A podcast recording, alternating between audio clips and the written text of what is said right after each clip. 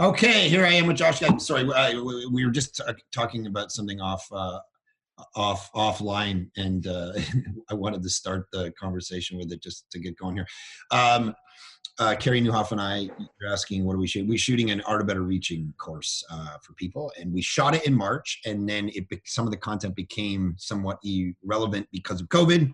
So I'm going back to reshoot it so we can release it um, in uh, in uh, probably by I don't know spring or something like that, 2021. So what are you just talking about? Reaching people, even inside of COVID. Yeah, reaching people for Jesus in a post-Christian culture. So we don't. We're not going to talk about COVID as much because it'll date it. Um, you know, but it's it's yeah. How do you reach people in the post-Christian culture that we're living in right now? Uh, theology, practicality, all that stuff. So what about the art of better teaching? You do that too, right? We did the art of better preaching. Preaching. Okay.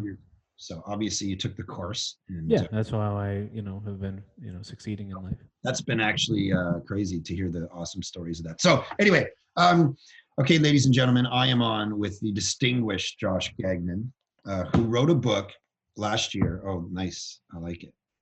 Um, called "It's Not Over." Not over. Not over. It's not over. Fast and sweet. Sweet is over. You should have spelled over. Um, and uh, it's all about dreams and whatever. Look, ministry. What are you doing since COVID? You run a big church, multiple sites, yeah, tons of leaders, tons of staff. What has life been like since COVID hit and you had to switch up? So he's in Boston and Tampa. So yeah, it's been a whirlwind. It's been absolute. It's been a whirlwind of just trying to. So, you know, we haven't really lost steam as far as the church goes because everybody who's coming just goes online, and frankly, I think they probably like it better. Sure. Um, and so I'm not sure people are going to come back to physical locations would be more right. my concern. Right. Um, but I mean, leading the staff through that change. Of course, our location pastors things look a lot different today. Um, my job looks a lot different today. It did create a little bit of margin because you know you go to the office and there's a lot of talking, there's a lot of playing, there's a lot of relationships. Sure. When you erase all that, you're just kind of hanging out, doing the work. It's done quick started an, uh, I started a, a, drywall company. So what you so what you're saying is uh, your your ministry work was inefficient uh, until COVID hit.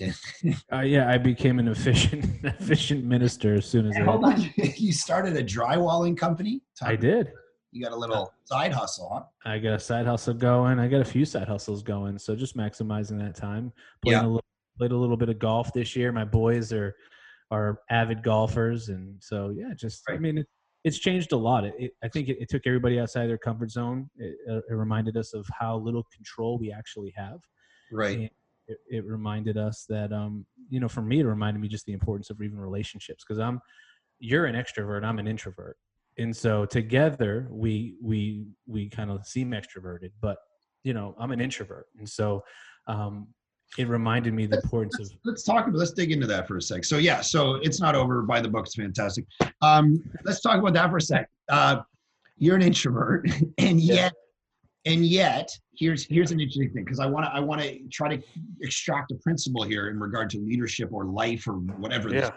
uh yet you're a guy so i'm an extrovert and yeah. yet i do not network well and i know you don't necessarily either uh, with other people but here you have all these relationships of famous Christians that people kind of know, right? The Craig Groeschels and the Gordon MacDonalds and the, these, you know, big names in the Christian world, and you've somehow shoved yourself uh, into their life and and got their attention and, and learned from them and hang out with them so how tell us how that happens for a person, whether that's business or like you know whatever. You're trying to make these relationships. How, how did you do that as an introvert who might not be motivated to do such a thing? Yeah, they would probably tell you that. Um, a lot of my friends would probably tell you that they actually. I've gotten uh, text messages from people that you would know, and they've said like, "I wish you'd keep me more up to date in your life." Uh, and so they actually recognize that it's, it's uncomfortable for me to continue to feel like I'm reaching out to people and a nuisance to people. I right. think the one thing that I, I, I do well is I, I honor. I think that I, I send um, I send a lot of thank yous. I send a lot of gifts. I send a lot of um, just honor, and um, I ask a lot of questions. So a lot of the people that I get around is is I, I, I don't talk as much as I do listen, and I ask questions. And so when you ask people questions, I, I think that they everybody wants to be heard, and so one of the secrets of one of the secrets for everybody listening is if you want to be around people that are influential, just ask questions because they want to influence. And so, um, you know, just ask ask questions, be in their life, bring honor, don't become a nuisance, don't become a pain in their rear end. Um, you know, speak highly, protect. Um, yeah, I think Yeah, those things great. that I, yeah. So it's not over. Talk about it. It's a it's a book about dreams. We have people listening, watching. I don't know. I haven't posted anything for a year on this Since our last one. on this format since. Uh, so I'm sure there's there's you know for all 18 watchers um, of this, they have dreams that uh, God birthed in their heart, have totally got messed up in life, um, feel like they can't go anywhere. So even if you rehash some of the conversation we've had before, talk to us about where this whole thing "It's Not Over" comes from and and how to how to like get through when our dreams seem to be totally dashed and done. Yeah, I think I think one of the hardest places to ever live is to, is in a place where you feel like tomorrow or next year will be no different than the broken year you're living in. Right. Like there's such a place of loneliness there if you think about it, Mark. That's I mean that's what drives a lot of our passion Mhm. is to teach the gospel and and and to to teach that that Jesus came to give us life and to give us a life of abundance. And you know, it's not this pie in the sky conversation where I say everything's going to be great in life and you're not going to go through persecution and pain. No, that's part of the prescription of life. Jesus told us that as well, but I'm just not convinced that Jesus just desires for us to to die and get to heaven.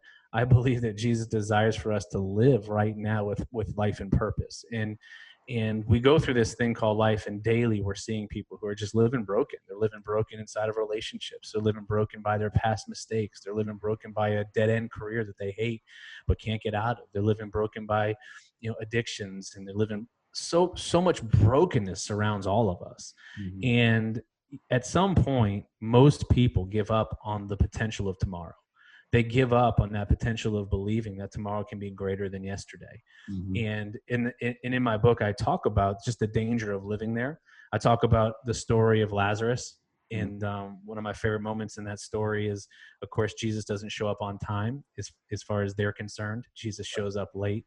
And one of the moments in, in in in that story is when jesus goes to the tomb and he tells mary and um, martha to move the stone and it was before he brings Lazarus to life. And um, one of the coolest parts of that moment is Jesus could have moved the stone. I mean, it's, it's Jesus; he's about to bring someone back Right. to life, but he asks Mary and Martha to do it. And I think it's because, uh, for me, what that says to me is is even when we feel like our dream is dead and Jesus is late, Mm. we still have to activate our faith in order to see our miracle.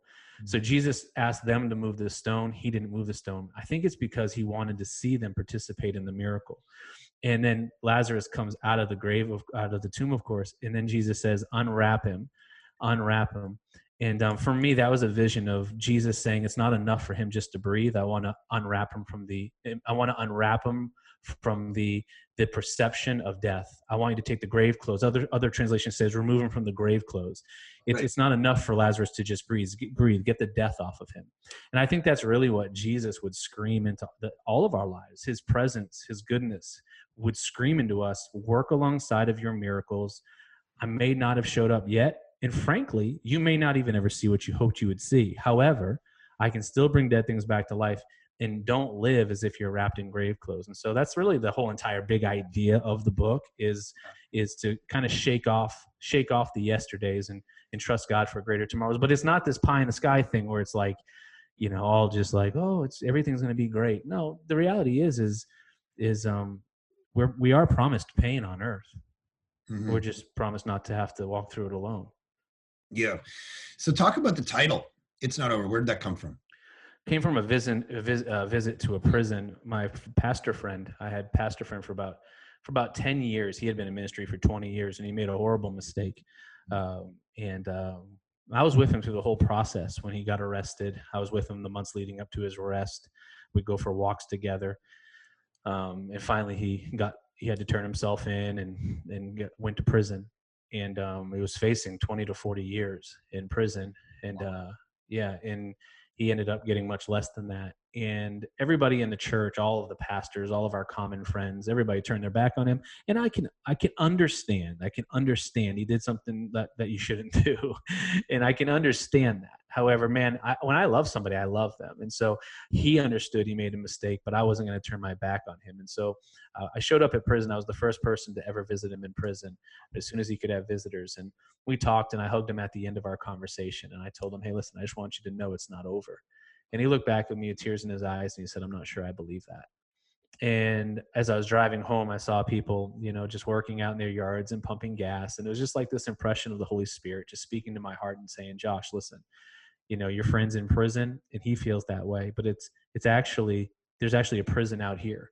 And it's just this prison of believing that our greater days are behind us, that that our tomorrows are not going to be greater than our yesterdays and that's that's really where the book was kind of birthed. It was birthed in that in that passion and that desire to see to see people no matter where they've been no matter how dark their days have become to mm-hmm. see them live with hope. I mean when you lose hope mark come on. Like yeah. losing losing hope uh, that's a dangerous dangerous dangerous place to be. And so um, you know that's that's where we got the title of the book. Yeah and you see that in people's lives in the sense of like you know whether that's you know psychologists looking into people in you know concentration camps or whatever without without believing that there's something like even even in this even in this covid moment it's like if if if the government just said hey look uh you're done you know you're going to be in your house for the rest of your life it'd be like well suicide rates are higher. I was just reading suicide yeah. rates are way up right now. So let's talk about that. You're an american uh, you just yeah. had me in your podcast, riffing, yeah. me making me explain political things. So uh, you just got through a uh, two two Muppets yelling at each other, uh, yeah. trying to get elected, and uh, like those two. We're still not sure uh, how that looks, right? So, from an American perspective, obviously Canadians, you know, think, what what what are your what are you seeing? What are your concerns? What are your are you happy with mm. any of that? Like, what's? Yeah, no, I'm, I, I, I really get we get the typical American is very embarrassed by this. Right. Uh, it's very embarrassing to to to see what's happening in our in our political climate. It's very embarrassing. I don't care where you stand. I don't care what what party you're for. It's embarrassing that right. that that a great country. I won't say it's one of the the greatest or one of the greatest, but I do think it's a great country. I love the I love the country that I live in. Yeah. It's embarrassing that that this is what our country has turned into. And what what's really embarrassing is is is that that our two our the two nominees are are close to 80 years old and about to go into a nursing home after they leave. I think Biden. I think and I, I think Biden will be 80. It'll be 84 or 86 years old if he serves eight eight years, which is the maximum you can serve here. Can you imagine? 84 year old president of the United States of America. I like, and so for me, but you could have you could have great leaders who are old. It's the question of uh, is is this the best? You know, but you need you got. I mean, not just that. Eighty-four years old. There's no way you can have you can be you're you're pissing vinegar like you used to. There's no way. There's no way that you're fight like you have the energy. At some point, you got to put that thing into like a slower gear. You know being I mean? the president's only a nine to five job. but I mean, it's not a matter of if I like Joe Biden or if I like. Time. There's probably a nap time at the at the White House. There's going to need to be. There's going to need yeah. to be a lot of nap time. So I mean, I think we're all kind of frustrated, and it's not about liking uh, Joe Biden or Donald Trump, whatever. For me, it's it's. I just I'm surprised that that is is is is the best okay. that this country has. Right. Okay. Talk talk uh, just real quick about what do you think about Canadian? Like, what are your classic yeah. thought. You're you're I mean half the year you're down in Florida, so you're deep down there. They've never even they've yeah. never come north of the Yeah, I think I think when I think when the typical American thinks about Canadians, I think the typical thinking is socialism. Um, I think the typical thinking is peaceful. Mm-hmm. I think the typical thinking is non, yeah, like non-violent, uh, passive, very passive. Right um, would rely on us to protect them. Uh, yeah, bro, we got canoes, all kinds of stuff. No, but I think, but I think honestly, I, I like my brother's moving to Canada because he hates America. Really? Yeah, he just got a, he just got his place in Montreal. Crazy.